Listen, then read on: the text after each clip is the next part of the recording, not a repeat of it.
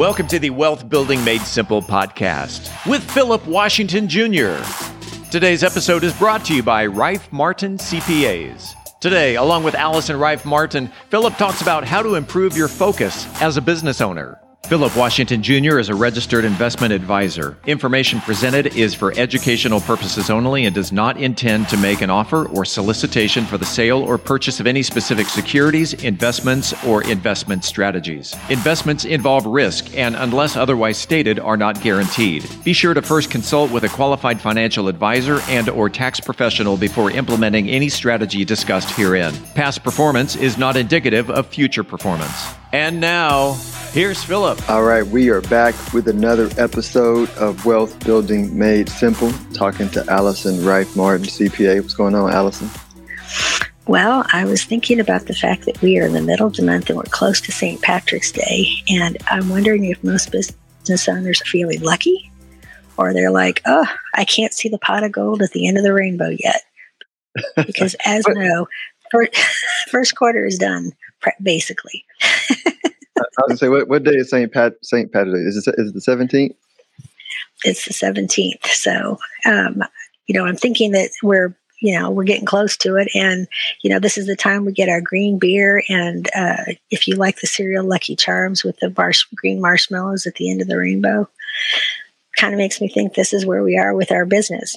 Is the green marshmallow at the end of the rainbow waiting for us, or is or are drinking green beer? Did, and I know we're getting sidetracked. Did uh, I think Pat O'Brien's did they invent that green beer? they were like one of the most known people for doing the green beer. I have no idea. I just know green beer to me is gross. So. I, I, yeah, I just I know we, we always go to, we often go to New Orleans for spring break and it's around St. Patty's and so we floated into Pat O'Brien's one time and uh, got her oh. beer and that's when I, I was like oh green beer green beer. No, I don't. I have no idea where it started. I just, like I said, green beer is like, yuck. So it does bring me. So with that in mind, knowing that looking for our green marshmallow at the end of the rainbow, and again, first quarter is done, which means you have three more quarters left in the year to meet what we assume every business owner has put together as their budget. How do you manage or measure your performance relative to your budget? And we all maybe think about KPIs or key performance indicators. And as a business owner set up and, and why are they important to set up or to, to monitor and track relative to our budgetary budget performance. So do you use KPIs for you? I, I do. I, I do. KPIs are like my my north star, if, if you want to use an analogy to help me stay directionally accurate, right? When everything is going all over, I'm like, all right, I need I need something to focus on. so what is your what is your go-to key, key performance indicator? Yeah, you know what? I I, I is is relatively simple. It is a uh, I have like an objective one, which is a assets under management goal, and then I have a uh, subjective subjective one, kind of, which is more uh, well, um, and it's multi-layer, right? So I have the objective goal, and then I have like actions, which is like putting out content. That that might be another, right? The the the amount of content I put out, which is aiding towards that that specific goal, right? Again, I'm I'm fully under the uh, understanding that the two are not linked per se, but it's more, hey, here's the here's the objective and here's the action that I believe I need to take that will put me in the best position to get there. And then I have right. the, the and then the subjective for me is um, looking at what's going on and, and, then saying, all right, how did that feel? Do I did, did that did that content or did that interaction feel feel like it's reaching the kind of clients that uh, I'm looking to attract, right? right? So that's you know that was a longer answer than what you probably asked for. Oh no, I thought that was kind of perfect because I think what what I was what you were saying kind of made me think you can't manage what you don't, and it makes you knowing that you can measure it, you can feel better and in more control. And I think that's the whole point of these key performance indicators, which for you is assets under management. For some, for other business owners, it may something as simple as did my revenue grow from last year?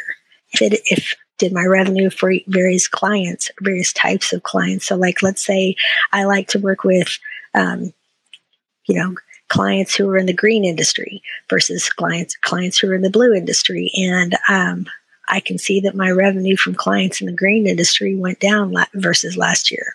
Why is that when I like to work with them? Or should I panic? Or you know that's the whole thing is it gives me more control. It gives me more transparency into am i going to meet the overall goals which is what you were talking about? So what kind of what kind of kpis should we as business owners look at? That's what i was like going to ask you. That's, that's yeah. I took the words right out of your mouth. So it could be something like for you, since assets under management is important to you, like did you come up with an idea of you know how many clients you need to get there? You know and is there a certain threshold of dollar amount that you want to work with? Is there a certain threshold of dollar amount that you know cpas want to work with to be able to better serve their clients? Again like let's just say that i only want to work with clients in the green industry versus the blue industry but magically only blue industry clients are coming. Well what does that mean? Maybe i need to shift my focus or maybe not or maybe i just need to put another great KPI in place, which is my ability to say yes or no. You know, mm. but other, but other more t- you know items could be you know again what was um, client turnover? What is again revenue? What is you know some of the basic kpis what is my um, net profit margin? If my goal was to have a 5% profit margin and my profit margin was 2% ooh do i need to hurry up and course correct or if my profit margin is 10%, and again, I said it was five, wow, is this the time to rest on my laurels and let the rest of the year come in? Heck no, because if I'm on a 10% profit margin, what am I doing right to meet over my, to know that I'm already over my goal? Can, so, and, can I, and, can I, and can I ask a question? Can I interrupt you there for a second? I, I know I'm interrupting, but I think oh, sure. as you're talking, I, I feel some some some may uh, even myself, right? I think I've learned it's always a fine tuning process, but some may uh, get confused on how do you develop your KPI. So would you would you would you say start at a high level and then kind of work into details? Meaning like meaning like somebody like a profit margin. Somebody might say, "Well, how do I know it's a good profit margin?" And then I, I know what Alison would say. Alison will say, "Let's talk about what your goals and objectives are." You know, uh, you know all that. I mean, so would you say start high level first and then kind of work your way down? I, I would do it in a couple ways. I would just sit there and say, well, what kind of profit mark, you know, in the end, what kind of money do I want to make? And in order to do that, here are all my co- revenue. Here's my revenue right now. Here's my cost. Historically, my profit margin has been 5%, but I'm not content. I want 10%. What do I need to do? The other thing too is what industry are you in? So, for example, if I was in and again, I don't even, I, I, wouldn't even pretend to make up here, but let's say um, I was in the advertising industry and the average profit margin, excuse me, was 20%, but I'm bringing in 10. Well, the average industry is 20. What am I doing wrong? Or what, what more do I need to do to improve that? Is it charge my clients more or cut more, more costs? And then, then that gives you the chance to go look at your income statement and say, well, there's no costs I can cut. So therefore, my only other objective is to increase my prices. And again, and figure out who I want to work with to meet that objective. So the top, so that like, and I might just start with basic KPIs like financial, which effectively would be uh, financial analysis, financial ratios like profit margin, uh, employee turnover, um, customer turnover, um, revenue growth, you know, and then from there you can get as detailed as you want or need to. And then again, compare it to how does it stack up to like industry averages. So th- okay. that's how I would start. It's a good, good, good, good deal. And I'm assuming uh, uh, a CPA can help you do that. Yeah, I was going to say. I, would probably say I, I know at least one CPA who loves to do that stuff because, you know, again, it really, it to me, it's like one of those aha moments where you're like, I thought I was kicking butt, and it turns out I'm not. And in fact, I remember re- somebody was telling me that, you know, KPIs can have a lot of flaws to them in that numbers can tell you what you want. You can spin a story around any number that you have. Mm-hmm. So, for example, uh, one of the, the comments that he had put said was a 60 days sales outstanding, meaning how long does it take you to collect your receivable, isn't great if you're a business owner. Well, okay, yeah, waiting two months for someone to pay you stinks. However, are you in an industry where that's the norm, where uh, where your clients will pay you? Have know that historically, on average, across the industry, it's a 60 day average day sales outstanding. Well, then you're you're in line with the industry, or maybe it's not an industry that you want to be in, or maybe you need to do something different to maybe put you know move the needle. Like maybe you need to change your payment terms if the average, but if the average of the industry is 60 days outstanding, well, then you're not doing a bad job relative to. You just need to think of other ways and more cash in more quickly if that's what you mm-hmm. need. Yeah, and, and what do you think about this too? Because this is this is a lot of a lot of business. Uh, As a business owner, this is how my mind uh, helped change, and I think it's a long term perspective. But like even in even in my business, you know, I going to say it properly. Like I ran a loss last year, um, and some people might say, "Oh, that's bad," and I was like, "It's not that I planned to run a loss, but I'm okay with."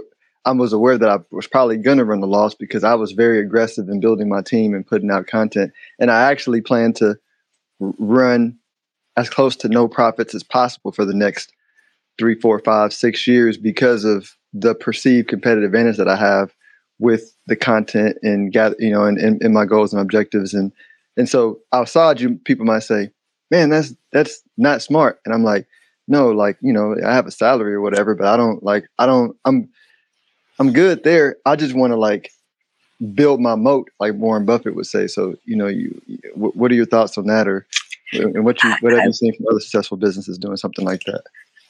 I, I would agree.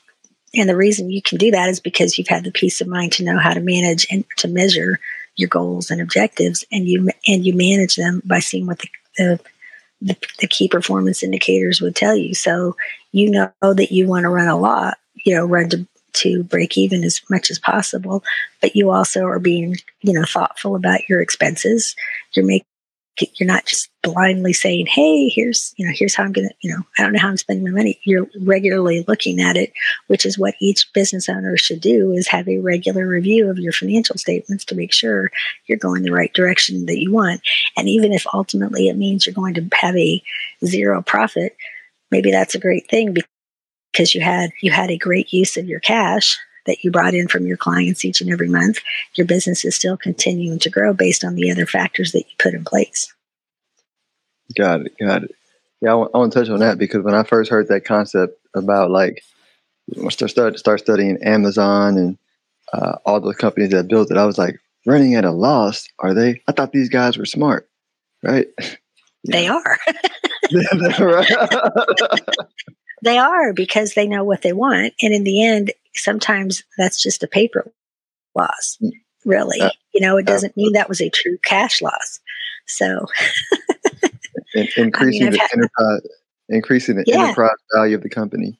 Yeah, exactly. And that's, I mean, that's a whole different conversation. But I have some people who will look at the overall net loss and say, I did terribly. But you have to look at a whole bunch of other factors and think what were your non cash expenses like depreciation? If you add that back, you actually had a cash profit. Hey, I'm not doing that bad. And that's probably, you know, business owners aren't looking at that stuff. And that's why, you know, a quarterly review, setting aside goals, and, you know, having statistics to measure that by, benchmarks to measure that by is incredibly, you know, helpful and, and empowering to do. Well, I have a good CPA, so what can you say? well, let everybody know how they can reach you if they want more information. Uh, well, you can reach me at my website, reiffmartincpa.com. And, uh, or you can reach me at my email address, info at rifemartincounty.com. And I will confess, I love talking about statistics like that because, you know, uh, they help tell the story so that you can get to the objective that you're looking for for. Awesome. Well, thank you, Alison. Appreciate you. Thanks so much. This was a lot of fun. Thank you. If you are interested in having a review of your portfolio or to see how far on track you are with your retirement goals, Phillip offers complimentary consults through his company, Stonehill Wealth Management. For more information, log on to stonehillwealthmanagement.com forward slash talk. That's stonehillwealthmanagement.com forward slash talk. Phillip Washington Jr. is a registered investment advisor. Information presented is for educational purposes only and does not intend to make an offer or solicitation for the sale or purchase of any specific securities, investments, or investment strategies. Investments involve risk and, unless otherwise stated, are not guaranteed. Be sure to first consult with a qualified financial advisor and or tax professional before implementing any strategy discussed herein. Past performance is not indicative of future performance.